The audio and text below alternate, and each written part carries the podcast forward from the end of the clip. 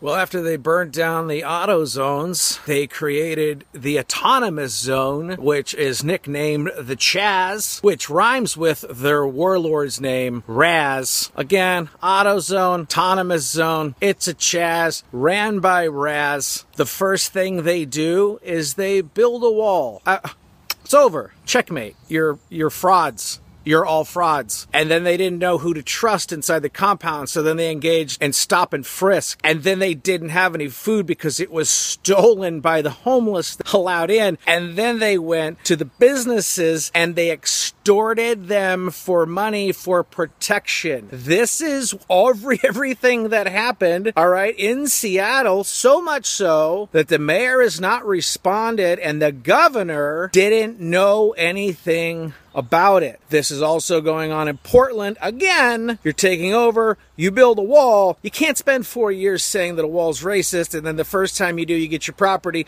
you build a wall. You look like frauds, you look like suckers. If this is just another reason, if this is just another, oh, let's just set another uh, trap for Trump so he can send in the military, well, then more than likely, all he needs to do is cut off your water and power, cut off your cell phone use for that matter, and you nerds would get on your hands and knees and beg for free data in what used to be free America until you chose to give it away by choosing to side with communists jihadis, cartel members, human traffickers, and the ultimate gang that has been controlling this country for 70 years of unchecked liberalism that has led to the mess that we're in now, where only true patriots defending their Second Amendment can come and right the ship.